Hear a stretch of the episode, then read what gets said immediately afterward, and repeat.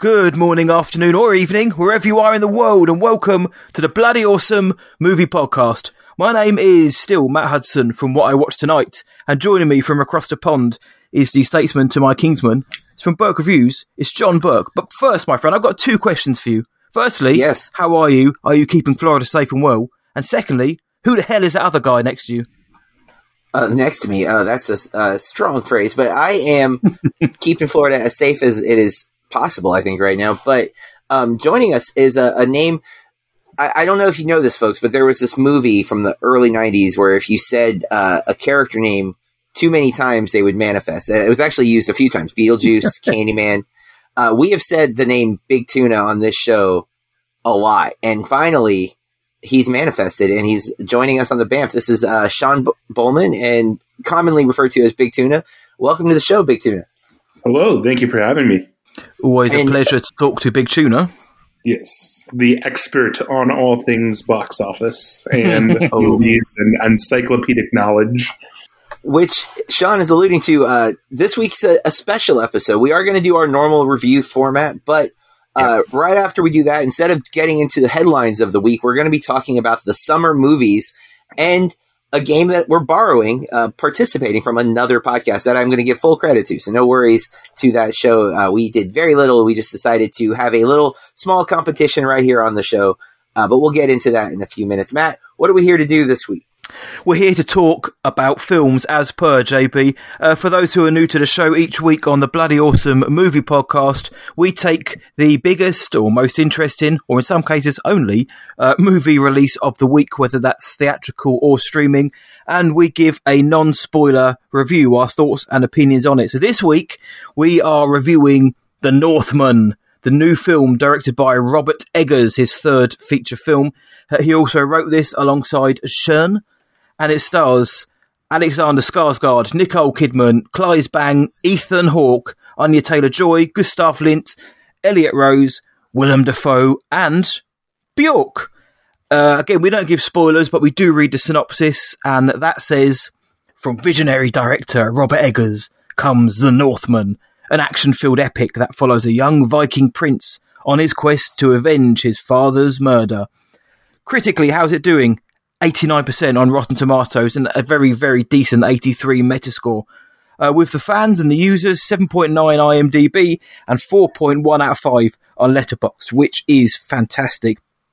And this can currently only be seen in theatres around the world, exclusively in theatres. So, uh, it seems to be doing quite well critically and with the fans. The Northman. A uh, bit of background: I thought The Witch was very, very good. I'm I'm English, so I could understand what they're on about a lot of the time. uh, the The Lighthouse, I did enjoy that as well. So for me, Robert Eggers is two for two. Um, I am the anti Robert Eggers in the sense that I actually prefer The Witch over The Lighthouse. The director came out recently and said he prefers The Lighthouse over The Witch, but hey, you know, you, you, you, it's paper thin. They're both great films. Uh, the Northman, could he make it three, four, three? Uh, for me, yes. Yes, he did. The Northman is big, it's brash, it's brutal, it's violent. It's also very, very good. A few issues notwithstanding, uh, which I'll mention now. I think for some parts of the film, there are some pacing issues. There are some moments which, whilst look beautiful, um, visually. They sound beautiful with the score. Some moments do possibly drag along a little bit too much for my liking, and it and some of the pacing does go a bit awry. But to be honest, guys, for me, there isn't an awful lot else I didn't like about this film. Now, I'm not going to try and place it anywhere above The Witch or The Lighthouse yet because I think I need to watch this film more than once. However, seeing it in the cinema, which is the best way to watch a film like this or any film, it was an experience. Like the sound design was great. The costume design in this is very, very good as well. The performances are good.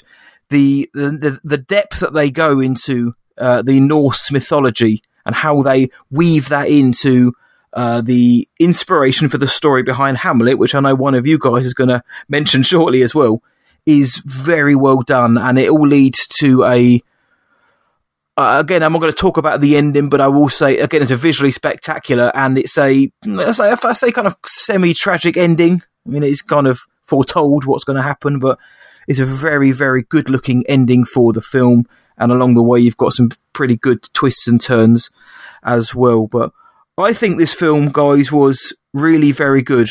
It's one of the better films I've seen all year, and at the cinema it was exhilarating. And I'm going to use the other word. It was a an experience. I felt enthralled watching it. I didn't feel bored whatsoever. A few moments here aside where I did think, yeah, they could have maybe edited, trimmed that down a little bit. I thought this was really very good. Tuna, I have no idea what you think about it. I think I know what John thinks about this film. I have no idea what you think about this film. What were your thoughts, man? Yeah, so I'd say I liked it as a whole. Um, I think it's middle of the pack for Eggers, I would say. I like it less than The Witch. I like it more than The Lighthouse. Um, I'm with you. I think The Witch is the better movie. Um, actually, brief aside, the first time I saw The Lighthouse, I really hated it. Um, but it was because I had a bad experience watching it. The projector was burnt out, so I saw it in blue. Um, and then the second time I saw it, I liked it more. Um, but I still do think I like The Northman better. I think that this is a less messy film. I think it's a very tight, uh, tightly wound film. Like it knows exactly what it's here to do. It does it. It feels very precise, um, which is not a something that you can say about a lot of films, um, especially the films that are the filmmaker's first foray into build budget filmmaking, um, mm-hmm. because this is like a ninety million dollar film that is a ninety million dollar Viking epic. Um, like you said, it is the story that inspired Hamlet, but there's no reason that that type of movie should be made for $90 million these days. Like that's not the type of movie that makes $90 million at the box office. Yes. Um, so I think it's kind of crazy that Focus Features and all of the financing companies put that much money behind it. And I mean, the budget obviously ballooned a lot because of COVID. Um, it wasn't initially going to be that much. I think it was initially going to be like more like 60 million, but even 60 mm-hmm. is a lot for this movie and for what it is. Did I like it? Yes, I liked it a lot. Um, there are a lot of great dialogue moments that are just fantastic. But um, I think the cast all around is phenomenal. Yeah. My favorite person in the cast was Claes Bang, um, who is a seriously underrated actor. Um, I discovered him in Ruben Östlund's The Square uh, a few years back that I think is a phenomenal film that a lot of people have slept on. But, uh, and ever since then, I've been a huge fan of his, watching everything he's put out from The Northman to like all of the B movies he puts out and he's consistently fantastic. And I think that this is one of his best performances yet, um, apart from the square, because I think he just it is a villainous performance, but he brings a lot of nuance to it in a way that you wouldn't expect that makes the film so much more complex in a moral mm-hmm. sense. Um, and then obviously, like you were talking about, the visuals are gorgeous to look at and also horrifying to look at at the same time. I thought it was really interesting how Eggers, you know, is primarily known as a horror filmmaker. This is more of an action film, but you can still see like the horror influences here. And I think that that goes a long way in making it more interesting. Yes, I, I, I think this is possibly.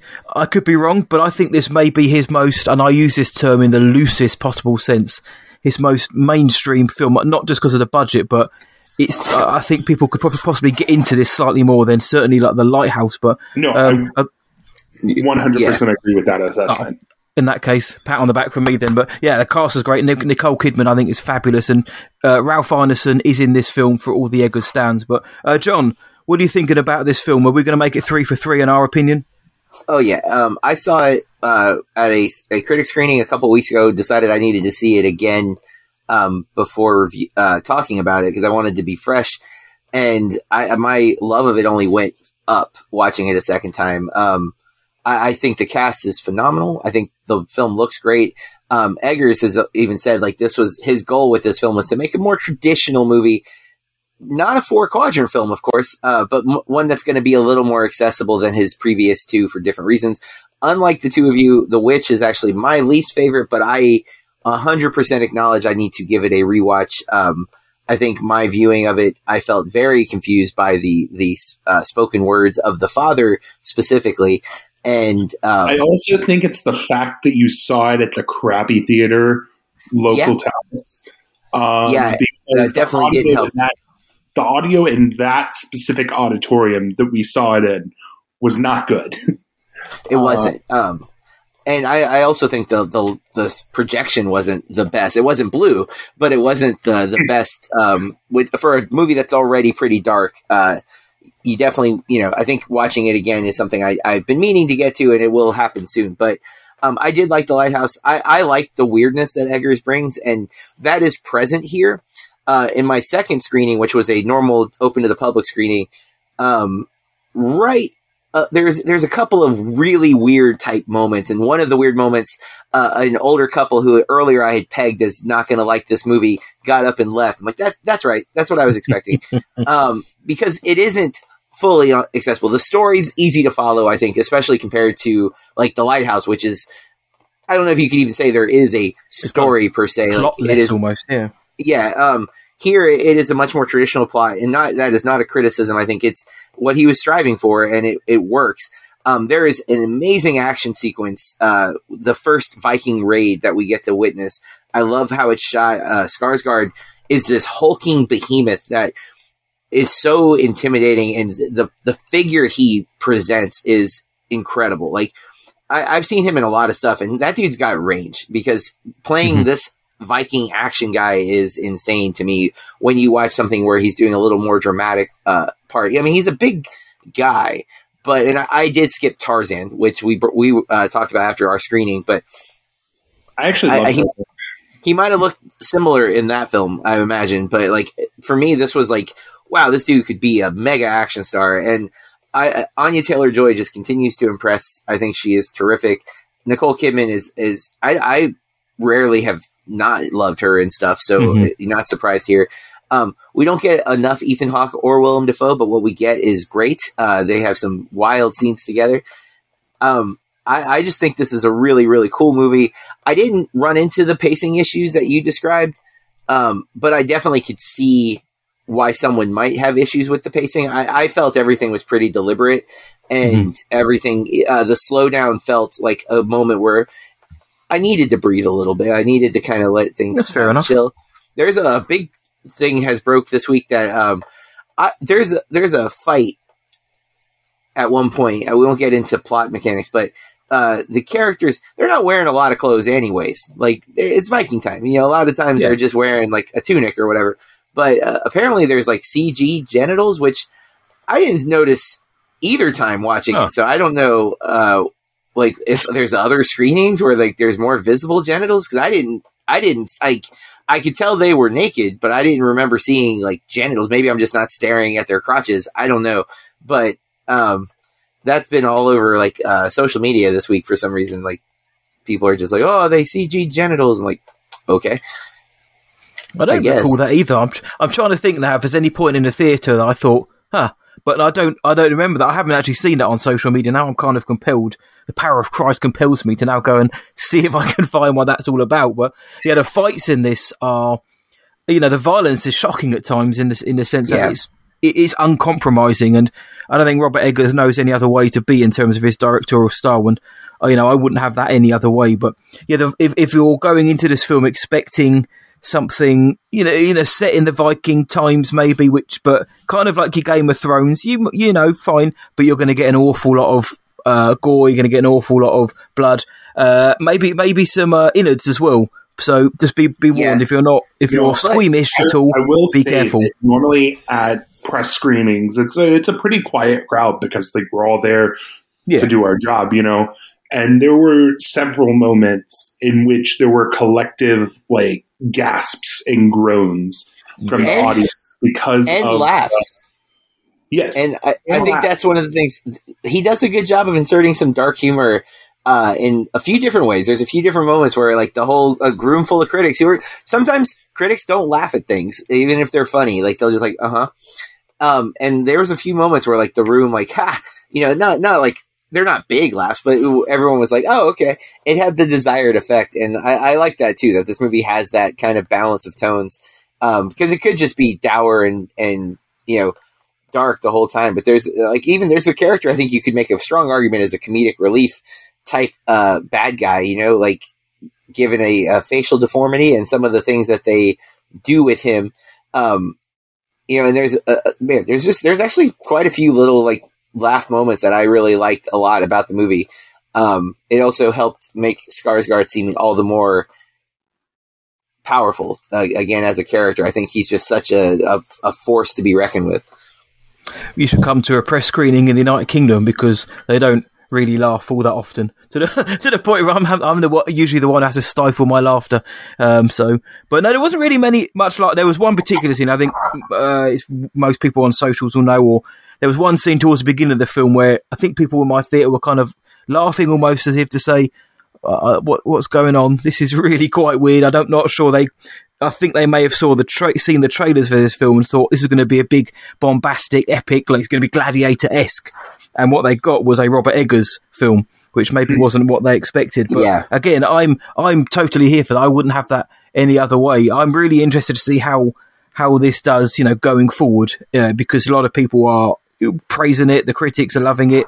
Uh, and the fans of Robert Eggers are digging it. So I'm interested to see the legs it's got. Not not necessarily box office because I, I, agree with Tuna. I mean, it, even a 60 million budget, you got to you got to kind of wonder how yeah. much of that is it going to make back. But we know that box office doesn't always indicate success. But I'm not going to start looking forward to next year's Oscars. But I'd love it. I, I would like to see this film kept in the back of people's minds, certainly for things like sound and costume, because I think it deserves it. And I know that's very early to say that kind of stuff, but I was blown away by some of the visual aspects here. Yeah, I agree. Yeah. So uh, before we move on, then uh, either of you guys, do you have any more uh, tidbits or any more uh, moments that you wanted to shout out, or uh, anything you think the listeners are going to dig?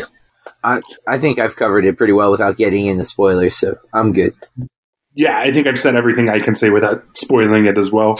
like I said, they're, they're very tightly wound there. Um, yeah, we'll be back in a few days' time with our spoiler review of The Northman, where uh, there'll be a few more uh, opinions being thrown about, but that is our thoughts on the Northman. We are Robert Eggers is three for three in our eyes, and we are three for three on whether we actually like this film. Thankfully, we did. If you can go and see it, please do. But just beware if you are intolerant to a, a blood and violence, then you, you, that may be an issue for you going forward. But usually in our next segment, we would jump to chuffed headlines and talk about some pop culture headlines. But like JB said up top, we are shaking it up this week with the Filmcast Summer Movie Wager, which I'm quite excited to be getting into. Uh, John, you uh, you floated this idea to us. Care to yep. explain for everyone listening what it is we're going to be doing? I, I've been a listener of the Slash Filmcast, which is now just called the Filmcast, for uh, several years now. Um, I, I, it's probably almost ten years that I've been listening to that podcast. It was one of the first podcasts I found, um, and they've done uh, the summer movie wager for years, and it actually started on uh, another podcast that Jeff Cannata, one of the hosts of the Filmcast, used to do. Um, and uh, so the idea is through the summer box office period, which this year it's going to be May fifth through September fifth. Um, the movies are picked. Uh, and they make their box office, and this is an important detail, guys. So the like a movie that comes out in late August while it qualifies as summer, it only has a couple of weeks to earn box office dollars to count towards the game. So right. that's um, a, an important caveat because it, it might be a bigger movie and it might have legs that go into like October, but those numbers won't matter for the game. The game ends on September 5th, and that's the final totals. That's um, tough. And we're not doing the game. We are borrowing. Uh, they have a website, which we're going to shout out here. It's the thesummermoviewager.com. Anyone's welcome to play along. Um, to it just it's a way of tracking the score. You don't have to keep track of everything, which is one of the things I love about this is that we don't have to do anything from here. We've picked our movies. At the end of the summer, we will see who has the highest score. But I'm assuming the listeners and maybe you guys don't know how the points are scored. Uh, so here's how it works. We've picked 10 movies and from 10 to 1 that we think will have the highest uh, domestic box offices in order. So number 1 being the highest summer domestic box office down to number 10, which Matt just for clarity, domestic meaning the US here because that's where this game is You guys. Um, so it's not your domestic box office. Um, but then we also have three dark horses, and these are movies that if they end up in the top 10 and one of our 10 doesn't, we will get some points for it. Here's how the point breakdown works. If your number one pick or your number 10 pick or both is correct, you get 13 points. So if you get spot on for number one, spot on for number 10, 13 points. Okay. it, if you're spot on for two through nine, you get 10 points for it. But you don't only get points for them being spot on. So if your movie is off by one spot, so say you pick number, uh, your number two movie actually ends up being number three, you'll get seven points. And that's true for all of them. So if you're off by one, you get seven points for it. If you're off by Okay. two, you get five points for it. If your movie in the top 10 is in the top 10, but not in those other criteria, you get three points. If it's outside the top 10, you get no points for it. If one of your dark horses ends up in the top 10, you get one point. If none of that made sense to you, it's okay because we don't have to do anything here. It's going to do all the calculations for us. That's the beauty of it. But the rules are here. I will. This will be in the show notes, listener. So if you want to go and look at how it's scored, that's all going to be right there. These are not my rules. These are the official rules of the summer box, uh, the summer movie wager from the Filmcast. Um, and again, you can find that on the summermoviewager.com, which again will be linked in the show notes. But this is more of like just explanation, but the rule that would give you the most points is the rule that applies to the movie. So uh, your number one, it doesn't like stack. You won't get three points because it's in the top 10 and it's number one where you picked it. So you get 13 points. Like you'll get 13 points. Got which, you. again, we don't have to worry about that part of it. But we've already picked our movie. So what we're going to do now is, is go through our 10 to 1 and then our dark horses. And then we'll talk about uh, some of our decision making. We won't get into every single breakdown of it. But um, listener, if you don't know what's coming out this summer, this is also a nice little backdoor way of what to look forward to because there is not a lot coming out this summer. Like in the years past, pre COVID, a weekend might have three or four movies dropping.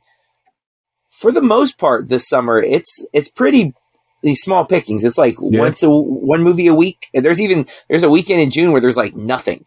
Yes, Yeah, there isn't there. We, we spoke about this. There's one big weekend that has two large movies. Yeah. It, it's it is the saddest summer, especially considering things were delayed still. Well, Uh, it's a I can recall. year, wasn't it? If so so much was getting pushed back into 2022 and beyond because of the effects of the, the pandemic, this really surprised me at how I don't want to say yeah slim pickings or, or or the fact that we yeah one release a week hey which is great for those who can maybe only get to one film a week but in like recent years we're so used to well almost throughout the year but certainly in these peak periods having you know the, the the agony of choice of at least two films if not three coming out within the same week. But uh maybe, maybe this will make for greater for higher box office results for certain films. Maybe. hmm Well, But- uh, John, well, John, you, you gave those rules out perfectly. I couldn't have said it better myself, and I'm quite glad I didn't have to try. Uh, but uh, yeah, so we're going to run through our ten through one, and then afterwards we'll give our three dark horses. So um, it would only be right to uh, hand the reins over to our guest, Big Tuna, from ten through one. What are you going for for the summer movie wager? So for number 10, I have a very important sequel, one of my most anticipated sequels of the summer, Downton Abbey, A New Era. For number 9 is DC League of Super Pets. For number 8 will be Elvis. Number 7 will be Nope. Number 6 will be Minions The Rise of Gru. Number 5 will be Lightyear. Number 4 will be Top Gun Maverick. Number 3 will be Thor Love and Thunder. Number 2 will be Jurassic World Dominion. And number 1 will be Doctor Strange in the Multiverse of Madness. Okay. Fantastic, John. Let's hear it. Okay. Um, so my number 10, I went DC League of Super Pets. Uh, nine, this one is kind of out of my own love and hope, but Bullet Train, um, I, I just, I'm going to tell everyone in the world about this movie and hope people go see it. Uh, number eight, Elvis. Uh, seven, Top Gun Maverick. So big difference right there. Uh, six, Nope. Five, Minions, The Rise of Gru, because those little yellow pills people just keep popping. And uh, four, Lightyear, because Pixar. Three, Thor: Love and Thunder. Two, Doctor Strange in the Multiverse of Madness. And then number one, I'm going Jurassic World Dominion. I am counting on the legacy sequel and the draw of the original three uh, superstars being in this film. That it's going to bring uh, people like myself who grew up watching Jurassic Park in the theater and people who have grown up watching Jurassic World. I think we're all going to collide. And we'll all be at the theaters dropping our money uh, to see it. Um, Fun fact Jurassic Park is the movie I have seen most in the theater, which is only four times. But uh, Everything Everywhere All at Once is threatening to, to tie that. But Um, and I've got th- two, two, two and a half weeks before I can go and see it. oh man, I cannot wait to hear your thoughts on that movie. Oh, but um, that's wait. my ten. Matt, what about you, sir? A very interesting set of tens there. Mine is at number 10, Downton Abbey, A New Era, representing the UK. At number 9 is Nope. Number 8, Bullet Train. Number 7, Elvis. At 6, Top Gun Maverick. 5, Lightyear. 4, Minions, The Rise of Gru. 3, Thor, Love and Thunder. Number 2, Doctor Strange in the Multiverse of Madness, Oh. and number one, Jurassic World Dominion. And I can't tell you guys how much I ummed and ahed about that one and two because Me too. I couldn't. I, I just thought, can can I count out the multiverse? Judging by what we've heard of Doctor Strange, who knows what we might be getting along on top of what we already know what we're getting, which is very exciting. But it's what you said, JB. It's the the legacy sequel. If if they if word of mouth spreads and if the the OG come in, they they they smash it out of the park and in whatever f- uh, way they're using the film is is emotive and uh, well done. I think this could do well, and the other the other films have also done well as well. Never count out Marvel, never count out the Minions. Top Gun Maverick. I'm. I, I was actually talking to somebody at work about this earlier on that it's gonna have it's gonna have some uh, popularity because of people like of our age where who who've seen the film when we were younger and have some nostalgia, or people older than us who are old enough to go to the theatre and watch it and enjoy it. So it's going to have that, but is it going to be enough to draw in the younger crowd? So, um, any hot takes there, Tuna? You're always full of hot takes, my friend. What have you got? Um, I do think that one and two are going to be close between Doctor Strange and Jurassic World, but Yeah. my insistence that Doctor Strange is going to be bigger um, comes from two main reasons. Number one is that I don't think Jurassic World Dominion is going to do as well as the two of you think it will, and the reason why is the same reason why um, Rise of Skywalker didn't do as well as people thought it would. It was the lowest performing of the sequel trilogy because the second one, which was the Last Jedi, took it in a, took the series in a very different direction that was very Mm. divisive. Yeah. And I think that Fallen Kingdom did the same thing. There were a lot of people who really liked Fallen Kingdom, and there were a lot of people who really hated Fallen Kingdom. Mhm. And I think that that's the same thing that's going to happen with Dominion. And so I think that that is going to end up lower. And if I'm correct, uh, Fallen Kingdom made something like 415, 420 um, million dollars at the box office. And I ultimately see Doctor Strange outperforming that because I don't think that Jurassic World is going to hit that $400 million mark quite. Like, I think it'll just miss it. And Mhm. so I, I don't think that Jurassic World is going to be able to reach that level. On the other hand, I think that Doctor Strange is going to perform super well. I don't know if it's going to do no um, No Way Home levels, but I think it's going to Yeah. perform significantly better than most Marvel movies. And the reason why is because you have that popularity of WandaVision coming in. Everybody and their brother watched WandaVision because it was on Disney Plus for seven ninety nine a month that everybody subscribes to. Even I did. Right. And so that that is going to lead to Doctor Strange in the Multiverse of Madness overperforming expectations, I think. I think that that is going to be your clear number one. I think there might be like a 20 million difference between that and Jurassic World Dominion, but um, I think that Doctor Strange has the edge. Well, let's not forget the bounce off of No Way Home as well. I mean, there's a there's a good feeling factor about uh, in the Marvel universe anyway within the fandom. No Way Home made pretty good use of the multiverse, and of course, Doctor Strange is about to blow it open. But um, John, what are you saying then? What have you got on your list which you think is a surprise or you want to make note of? I, I think I was the only one that had Bullet Train in the ten. No, I've got it at number eight. Um, Oh, okay. I, oh, sorry, go Oh. ahead. No, no. Um, so that that's I, I one. I'm, I like that our lists are different though because a lot of the movie again we only had so many movies to pull from. Um, I think there was like maybe 15 total that we could really like logistically put in there. I mean, there's a few other movies coming out that like they're not going to be big movies. Like Yeah. the one weekend I think is IFC's The Watcher. I think like that's not going to be a box office contender probably.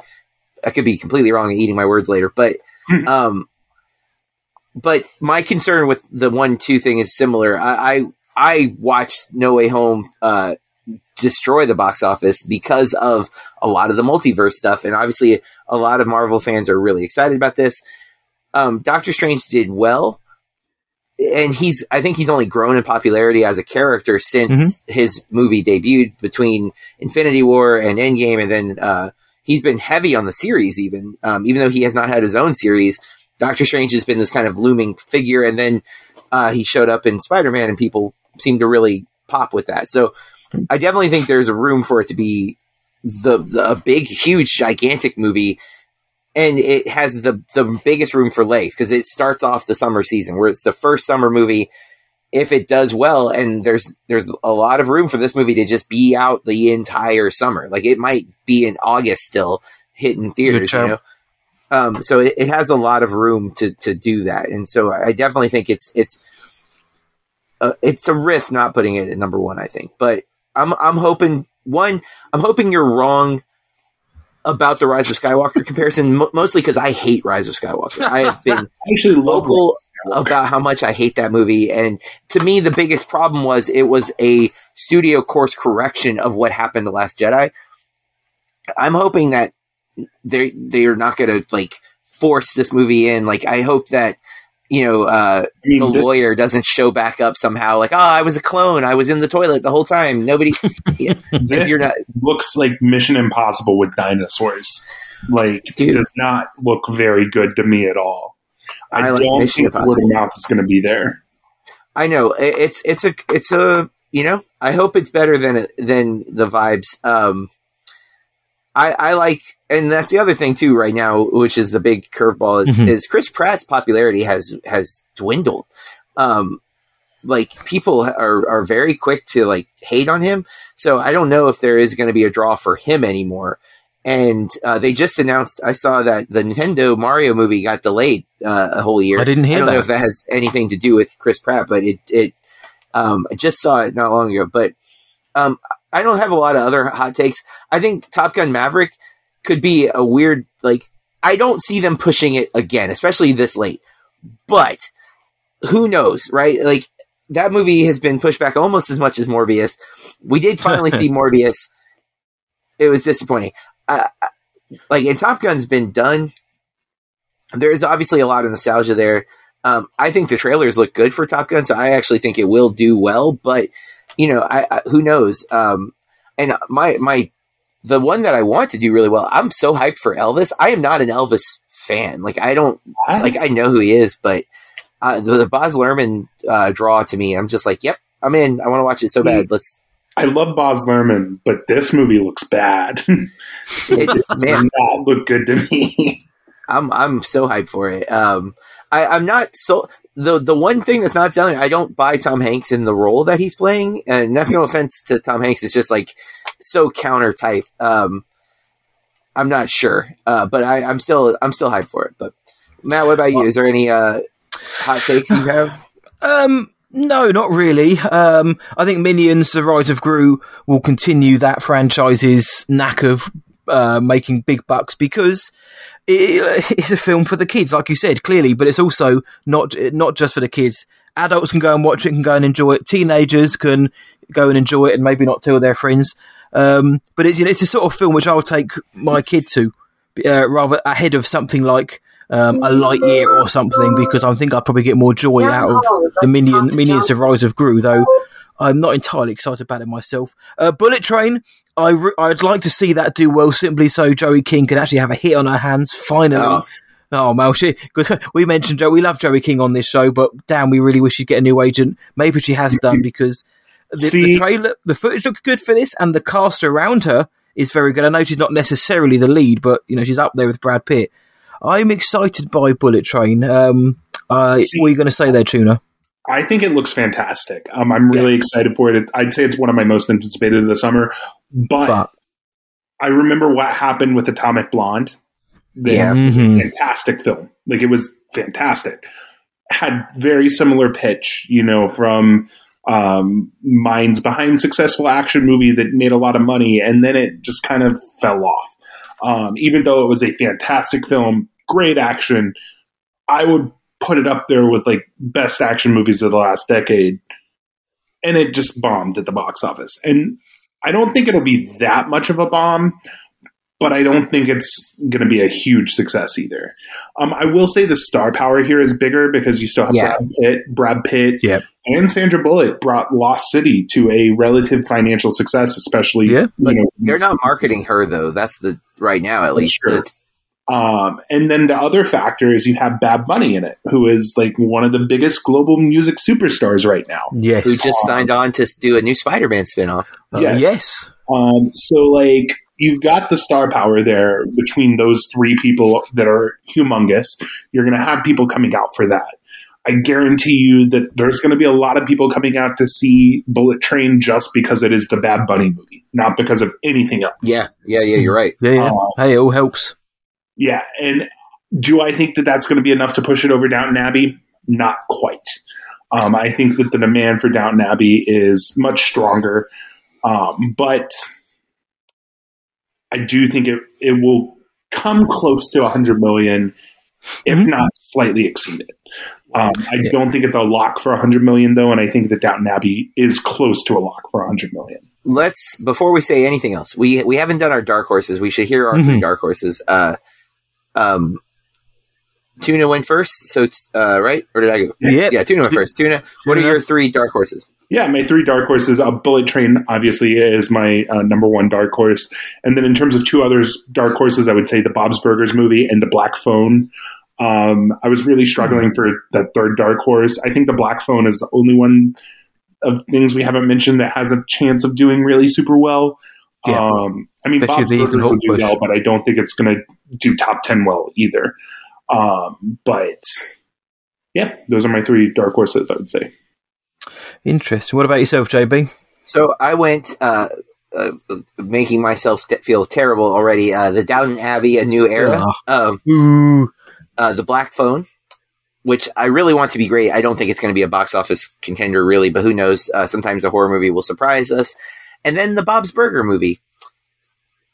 I, you know, um, I, I've seen several episodes of Bob's Burgers. I would say I like it. I just I'm not like a fan where I've watched it a lot, but it does seem to have a fandom. It gets memed a lot, um, so there's a chance the movie will draw people in. I mean, we've had this before. Beavis and Butthead did pretty well back in the day. Uh, the Yeah. Simpsons movie did pretty well, if I remember correctly. The South Park movie was fantastic. tremendous, South Park. Um, I think Simpsons did more than South Park. I think. But it's a South Park is better. Um, at Oh, least this movie. Like Uh, the. The Simpsons movie, I, I, that was where I was like, okay, I have seen all the Simpsons, and they're like, no, we're gonna keep making shows. I'm like, nope, I have seen all the Simpsons. I mean, that's um, fair, but the Simpsons movie is like the best satire of this century, I would say. But yeah, no, Simpsons movie made 182 million. Um, South Park made 52 million. wow. Wow. Which I Years don't apart too, though. That- Inflation. that is years apart, and I also And the think quadrant. A, a big factor of um, Bob's Burgers' potential success that we are underestimating, and it's the same factor that brings Downton Abbey up, is that Bob's Burgers and Downton Abbey are free to watch to anyone on television. Yeah, And good so job. They, they have brought like as long as you have a digital antenna, you can watch Bob's Burgers and Downton Abbey, or you could when um, Downton Abbey was on the air. So those shows got a lot of fandom because you did not have to subscribe to cable to watch them. South something like South Park was on a yeah, Comedy Central, wasn't it? When it yeah. initially co- still, uh, well, now it's it is on other stuff, but yeah, it was on Comedy Central, and it's also hard R. Like it is a very Yeah. very R rated film. and so that is something i mean even beyond the rating like it is pay cable versus downton Yeah. abbey and bob's burgers are free Readily So- available. i think that accessibility of those shows will go a long way in their box office success i don't think many people realize the first downton abbey movie made a hundred million dollars That did at well. the US box office. And it caught everybody off guard. Everybody was like, whoa, this is Focus Features, who's not usually a very big distributor, putting out a movie that was on based on a PBS show. Like, how is this so successful? And I think that the demand for the second Downton Abbey is going to be even more. I think it'll, I think it'll be able to exceed that because people want to see more of it because the last Downton Abbey movie was very well received by critics and fans. So I think that that um, Downton Abbey: A New Era will be doing really well. I gotta say, in the trailer for Down Abbey, I'm already not interested in Down Abbey. The whole premise of it isn't compelling to me. Um, but in this particular trailer, like they're dissing movies, and like I'm like, uh, you're pushing me even further away because there's a part where she's like, um, because I guess it's said at the time when talkies are starting, and she's like, um, I I prefer not to see them either, or something like that. And I was like, all right, hold up, don't don't diss movies for a movie. Like, uh, Okay. I'm out. Uh, Well, I was actually discussing this with somebody the other day, but it is extremely difficult to describe the appeal of Downton Abbey to somebody who does not watch Downton Abbey. Oh yes. Because when you're describing it, it sounds like something that should be terrible or even like watchable in a trashy, terrible way, but it's not. Like it is genuinely fun to watch and genuinely good. Like it has some of the smartest dialogue of any show I've seen on television ever. Um, which I mean is saying a lot. So I mean, I'm not disputing that it's got a fan base. I know it does. I'm disputing. I have zero interest in it, and I'm like, I am. We are going to be doing an episode on it.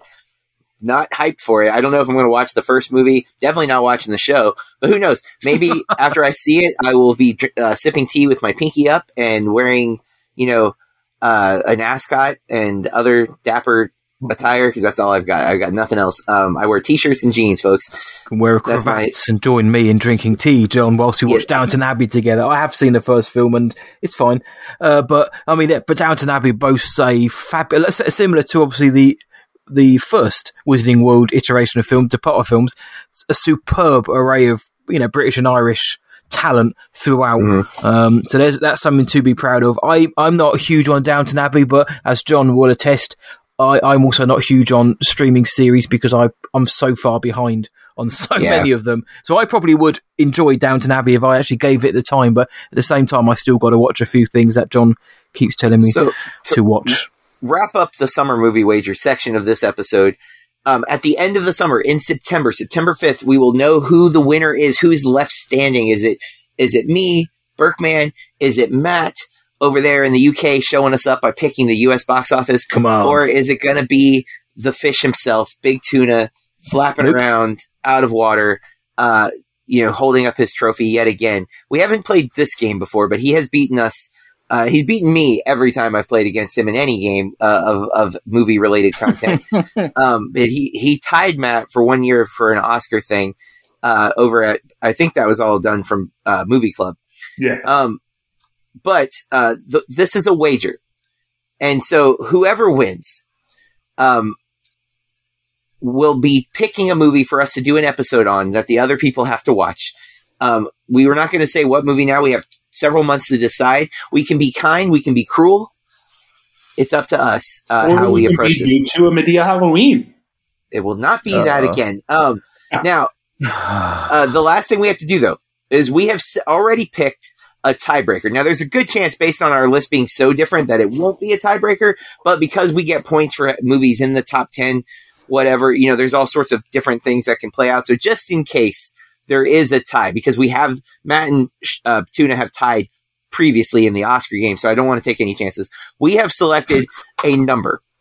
And the person who is closest to the actual highest grossing summer box office, regardless of what movie it is, and this is also from the film cast, I'm borrowing their whole thing, uh, will win the tiebreaker.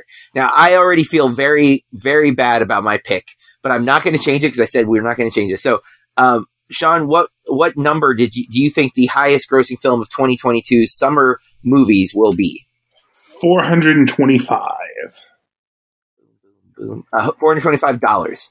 No, Okay. 425 million. Oh, okay. Yeah. Um, dang, I was trying to lowball you there. Uh, all right. Um, I went 350 million and one. And one, folks. oh man, come on! Just- this is I What's- figured in what's that case someone called? also went there. But now I'm very worried because, like, w- you already said, like, that the one movie made 400. I'm like, crap. Um, but I'm hoping that the COVID numbers in general have been down with a few exceptions, right? There's been a few movies have proven that people will go to the theater, but maybe this summer will not prove that. Then again, maybe everyone's ready to get back in the movies, and this will be the first like normal box office we've had really oh, since hear that. COVID. So who knows? Uh, Yeah. Matt, I, oh, go ahead. oh, sorry. Let's Uh, get Matt's number, and then you can. Yeah. I also remember I haven't actually given my three dark horses because I was so in- excited about Oh. talking about Downton Abbey. I didn't. Mine Throw are those out. mine are the Black Phone. Hoping we get some Ethan Hawke buzz going here. DC League of Super Pets and the Bob's Burgers movie. I'm banking on you Americans going out to watch the Bob's Burgers movie. I I've seen it. Is you know uh, not the movie, the, the show. Uh, it's okay, and nothing against it. It's pretty good. But I, I like John. I've heard people online talking about it or memeing it. So the show. So I think you know it's got it's got a fan base. So I'm hoping that can push it through. But if those if they don't propel me to victory, my number then is 410 million. Oh, yeah, oh, that's so why I kind of inhaled when when uh, when Big Tuna said 425. Was it 425? yeah. yeah, I was So like, I, oh, don't I lowballed. Um, so 350. Uh, oof. So I, I need the mo- I need people not to go to the movies this summer. Apparently. Um, I need them to Yeah. kind of go, but not too much, please. Person, personally, I think that there are going to be three movies that are 300 million plus movies, and then everything else is going to fall below 200 million.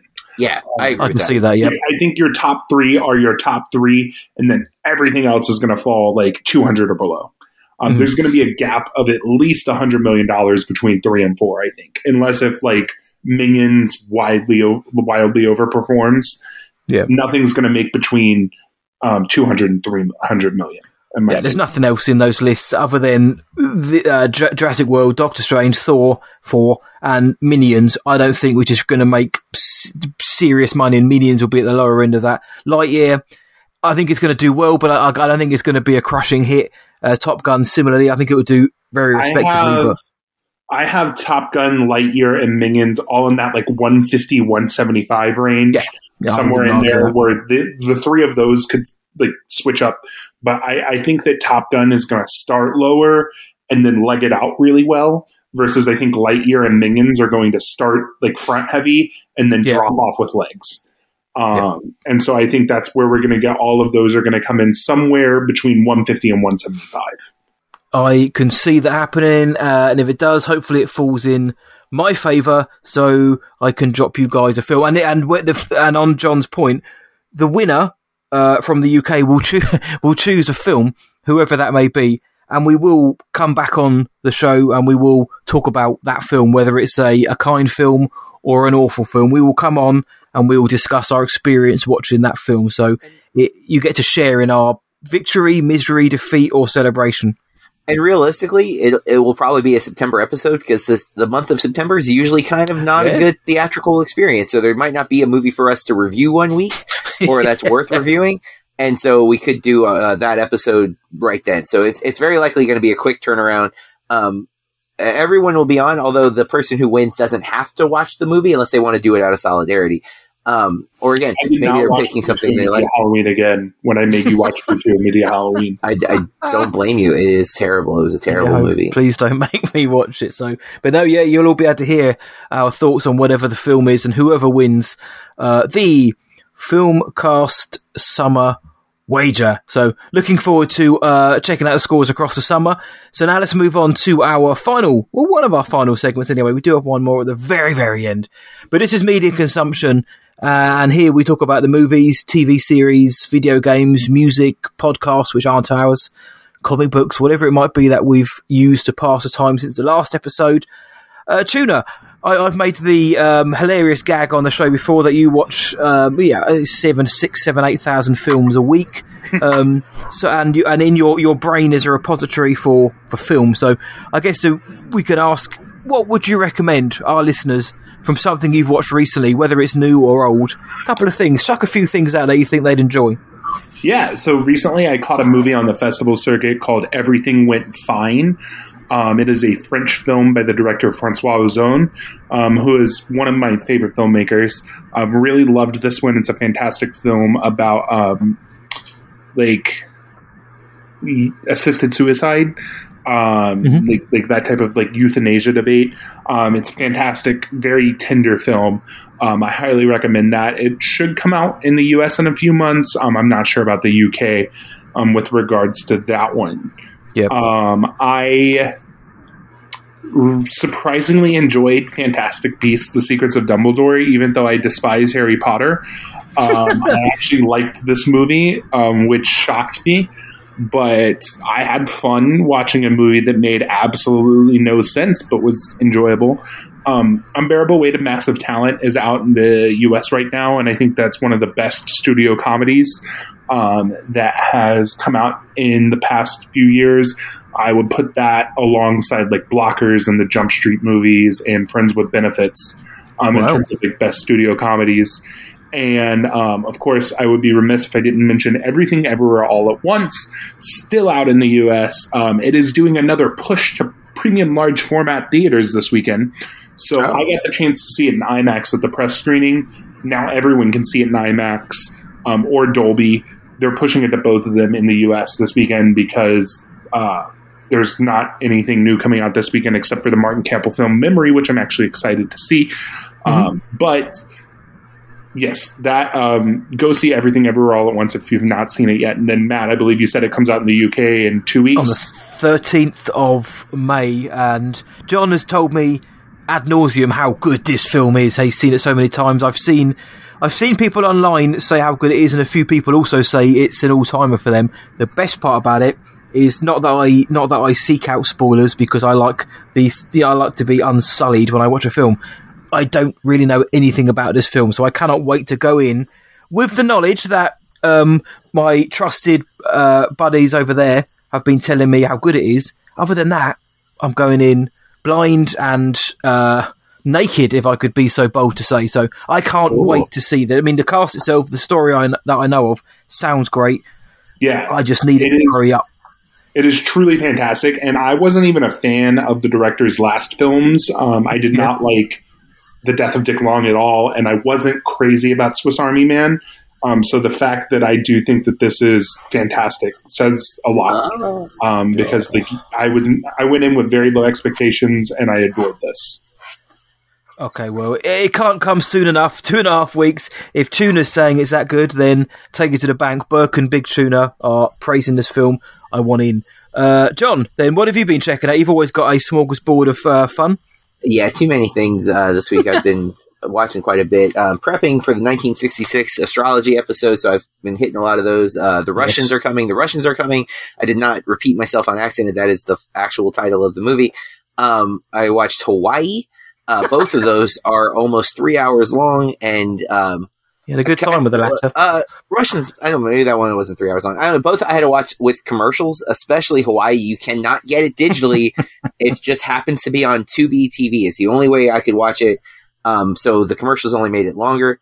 Um, uh, f- for the movie club, I, I'm, I'm watching the 400 Blows again. Uh, I've seen it once before, but this is my second time. Yep. Um, I, I mean, it's a classic. Uh, it's it's an important film in film history. I did learn that it is part of a five movie series that follows the same character, which I had no idea. Um, and at one point, it was on the Criterion collection where you could buy like a box set, but the box set's out of print. Um, so now I'm like irritated because I want to see the other movies because that's how my brain works. Uh, I watched The Quick and the Dead uh, because Blank Check is covering Sam Raimi's films. I had actually seen it before. I love that movie. I think it's a really fun western, and the the Gene Hackman villain in that is just tremendous. Um, uh, I I taught for the first time uh, the Mitchells versus the Machines is one of the Oh, newest cool. films I've taught. Um, and I was shocked because usually I don't teach new movies, especially Netflix movies, because my students have usually seen them. Uh, no, none of my class had seen it, Wow. and I was baffled. I was like, "Are you, we were in a pandemic? What were you watching? Like well, this is that was the time to see it."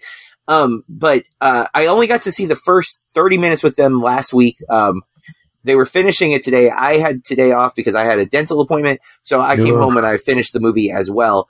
Um, and man, that movie just is so great. I, I really, I loved it the first time, but it was so early in the year last year that I didn't remember all of the the elements of it. And then finishing it today, like it hit a lot of the emotional nerves that I love, and it's tremendous. Um, I'm not going to say much, but I also saw the unbearable weight of massive talent. We will be covering that on the podcast next week. Yes. Um, so I'll hold my thoughts, but I did like it. Um, and then I caught the bad guys, uh, the new animated film um, that Sean didn't like. I I like. Uh, I didn't love. Um, I did love the voice cast because they're actors who I really adore, especially Sam Rockwell. such a Sam Rockwell fan. Um, I thought Marc Maron was great as the Snake. Uh, I'm always a fan of Richard Ayoade, uh, even though, um, to me, his presence in the film was a like films that are similar to this that he's been in. He's played a similar role, and so I kind of anticipated something happening, and it did. Doesn't mean that was why, but that was what made me think that. But uh, I think that covers everything. I have been um, quick shout out to a TV series uh, called Letterkenny. Um, it is a Canadian, uh, basically live action King of the Hill. That was how it was originally pitched to me. If you haven't seen it, it's on Hulu. Um, it's not uh, originally on Hulu. It's not a Hulu original, but it is on Hulu. And uh, there, it's real short seasons. I think it's like six to seven episodes a season. They're like 22 minute episodes. It's just fun. Um, it's a lot of stupid humor, but it's, it's really, really funny. It's Canadian comedy but I love it. And there's actually a, a spin off series about to drop in May on Hulu um, called Shoresy that follows one of the uh, characters that has happened uh, periodically throughout the series. So I'm actually uh, kind of hyped about checking that out too.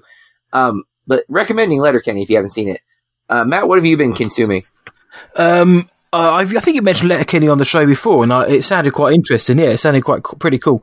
Um, I uh, I'm now caught up with, with, with you guys. I've watched episode four of Moon Knight on Disney Plus over here, and uh, yeah, I, would seen a few people talking about a hippo and things like that. Again, I'm not going to give any spoilers, but I was like, what are they on about? And then I saw the episode, and I was like, wow, okay, let's try and deconstruct where this is going. I like Moon Knight. Um, also for more for tuna's sake, I I'm, I've still yet to watch Loki and What If and Hawkeye, but I immediately was drawn into Moon Knight because of the idea of Oscar Isaac and Ethan Hawke together and a few other um, caveats to that as well. So I'm, I'm glad I have and I'm enjoying Moon Knight an awful lot. I think it's very interesting. And f- out of the Marvel series I've seen, for me, it's the, be- it's the best, it's the most enjoyable one. But I do Ooh. understand why people are watching it thinking, I'm not entirely sure what's going on. It's I think he it's very, seen most of them. uh, yeah, I, I, still need to watch the other I ones. Mean, that's, that's, fair. I just think like I don't know.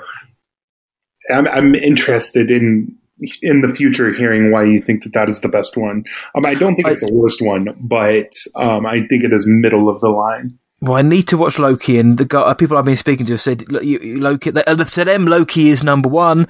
Um, what if people? A lot of people enjoyed Hawkeye.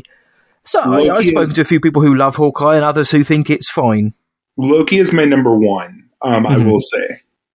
Interesting. Well, I will watch that. That well, that in chronologically from what I need to catch up on, that would be next. I've seen Wonder. I've well, seen Falcon. I, I will say that you do need to watch Loki before Doctor Strange. Before Doctor Strange, I believe. Yes. I actually think What If is more significant to what what we've seen in the trailer. At least I think yes, there's a lot I mean, of. I do. I've only seen like half of What If, and I need to finish What If. But I, I think that there is a specific thing in Loki that I don't want to talk about with somebody who hasn't seen it on here. I think there is a mm-hmm. specific mm-hmm. thing in Loki that may have impact on Doctor Strange. I should, yeah that's what I love about what the MCU series are doing is they are tying in to the to the films in such a way where they are almost as relevant as the films. And I, as a connectivity guy, as a lore guy, I'm all for that. So uh, Moon Knight, I'm enjoying that uh, as of yet. We've still got two more episodes to go. It may fall apart by the end, but um, in terms of films, then. Uh, I would I would have loved to have said the unbearable weight of massive talent. I had tickets to go and see it at the unlim- via the unlimited card last Friday. Uh, I could I couldn't see it last Friday before um, oh, circumstances, nothing wrong. So I went and then I had tickets to see it on Sunday. I, I, rearranged them, but then by the time I got back from dropping my daughter home, I was like, it's it's late. I've got about I've got to. By the time I got home, I would have had to be at the theatre within ten minutes, a twenty five minute drive. I could have made it.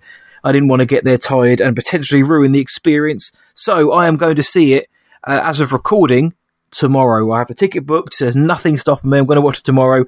Very excited to watch that and talk about it next week. Um, I also watched The Russians Are Coming. The Russians Are Coming.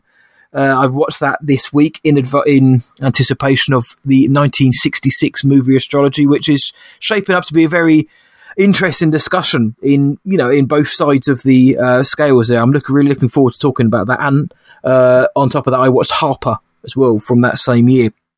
And for those who follow me online, you would have seen that I posted a very staged disclaimer, very staged picture of my five year old daughter watching the Power of Christ Compels You scene in The Exorcist. the scene was paused. She wasn't watching it. I told her that they were performing magic. Um, so uh, when she went to bed, I was like, you know what? The greatest film of all time, bar none. I'm going to wait till she goes to bed, and I'm going to watch this again. It's my, uh, as John knows, I, I, can watch it as and when. It's a couple. I used to watch it before work, just you know, get me in the mood to go to work. I love it. So I watched The Exorcist, um, but I didn't get a, a chance to watch as much as I wanted to because uh, the week- weekend was busier than I anticipated. Uh, I was hoping to catch a few more uh, of the 66 films, plus also some of the films which I've need to catch up on from this year. But the rest of the week is looking plain sailing. So next week's media consumption will be a lot a lot meatier going going forward. So, but um, you know what I watched this week was pretty good. I won't go too much oh, into yeah. the astrology films because that's the lure of the show. We'll, we'll, dangle that carrot in front of you to go and check out that yep. episode when it comes out. So that is uh, what we've been checking out and some recommendations there from Big Tuna. Now, the show is called the Bloody Awesome Movie Podcast. And we think it's bloody awesome. We certainly hope you do too. But in order to maintain those levels, we have to stay bloody awesome each week. So, John, how have you been staying bloody awesome this week? Well, I got crowned. Uh, in, in, that sense, I mean, Please I went explain. to the dentist uh, oh. and I finally completed what has been a grueling month long process. I started, I think, uh, May, March 25th. I had the first part of a root canal.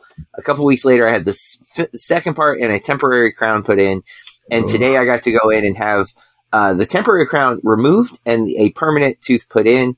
Um, and today was the least painful of all of them. And it is weird how uh, comfortable this crown is. Like the temporary felt weird. Like I felt like there was an intruder in my mouth. This one feels like it's always been there uh, right away because it is molded like to fit exactly. Yeah. And um, I've this is my first crown. It's my first root canal. Um, so it's been an experience, but uh, it feels like I have teeth again. So it's it's nice. Um, you know, it's a good feeling when you bite into something knowing like, hey, you know, you don't have to be as cautious as you have been recently, but um, the dentist, man, uh, people take care of your teeth. I, I was afraid of the dentist as an adult because I did not get to go as a child. We did not have the means. And um, I suffered for a good part of my 20s with teeth pain.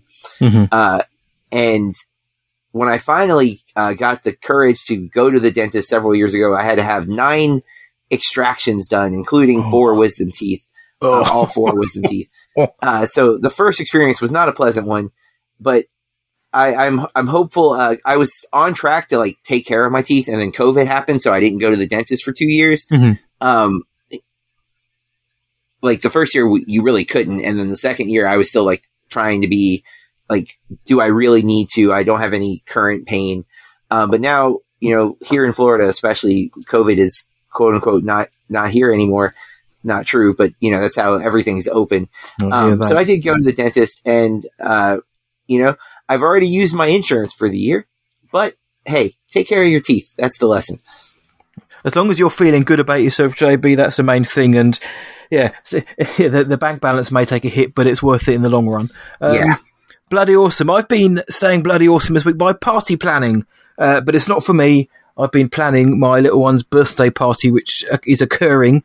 The actual party is over in about a week or 10 days' time. Her birthday's uh, the week after that, but it's really fun to uh, to to, to uh, get a kid's birthday party up and running, sorted out. It, it make, makes me feel like a bit of a kid doing it, getting the entertainer sorted out. What food? What what food we gonna have? What decorations are going to be up? You know, how many balloons can I get? What's the cake going to look like? Uh, and then obviously having Olivia join in with that as well, and seeing how excited she gets about it, and uh, the fact that I know that the entertainer is going to make the going to make me dance because I always pull the dad up to dance in front of everyone. But jokes on them because I've been working on the Tobey Maguire Spider Man three dance. So when they oh, ask me to dance, I'm going to whip that dance out and I'm going to knock them dead, or I'll be arrested. But either way, I have been party planning and it's made me feel very good. It's been a busy old week, busy week. Um, back at work as well, uh, so that's made me feel good and Tuna, can you think of anything any t- recently? I mean, I could think of one pretty big thing recently, which you've done. That's bloody awesome.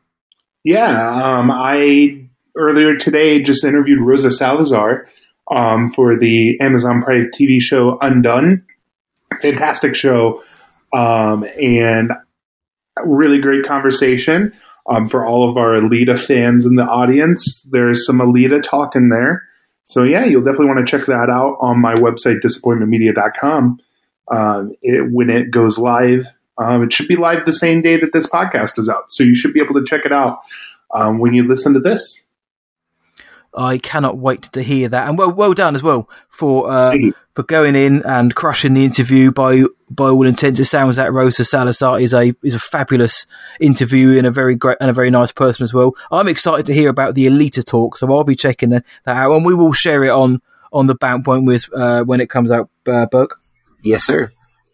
And uh, yeah, so that's pretty bloody awesome, if you ask me. A triumvirate of bloody awesome people. However, the sad part news is that's that for this week's episode of the Bloody Awesome Movie Podcast and our review of The Northman. Let us know what you thought about the film, uh, because next week we're going to be talking about the unbearable weight of massive talent, and we know people are going to have thoughts on that.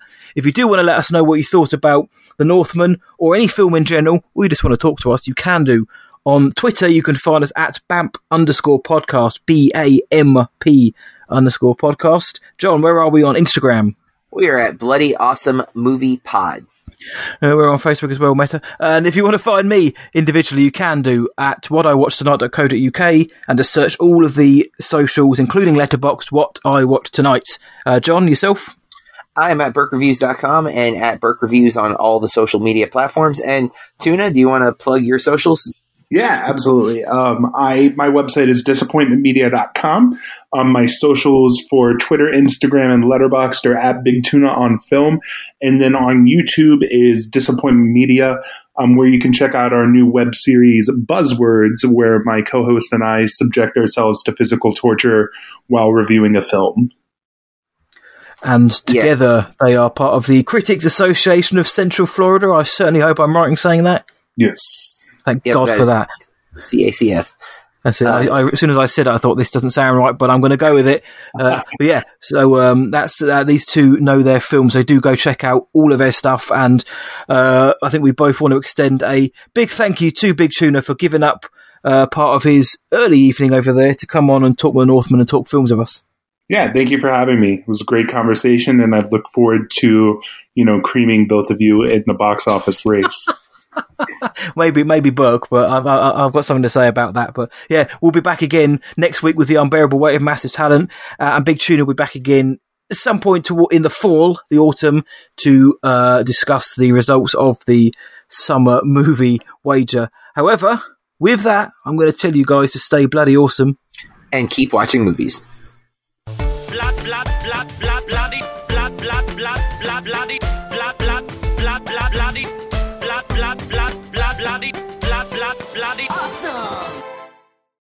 When you need mealtime inspiration, it's worth shopping Kroger, where you'll find over 30,000 mouthwatering choices that excite your inner foodie. And no matter what tasty choice you make, you'll enjoy our everyday low prices, plus extra ways to save, like digital coupons worth over $600 each week. You can also save up to $1 off per gallon at the pump with fuel points. More savings and more inspiring flavors make shopping Kroger worth it every time. Kroger, fresh for everyone. Fuel restrictions apply blood, blood, blood, bloody, blood, blood, blood, blood, bloody.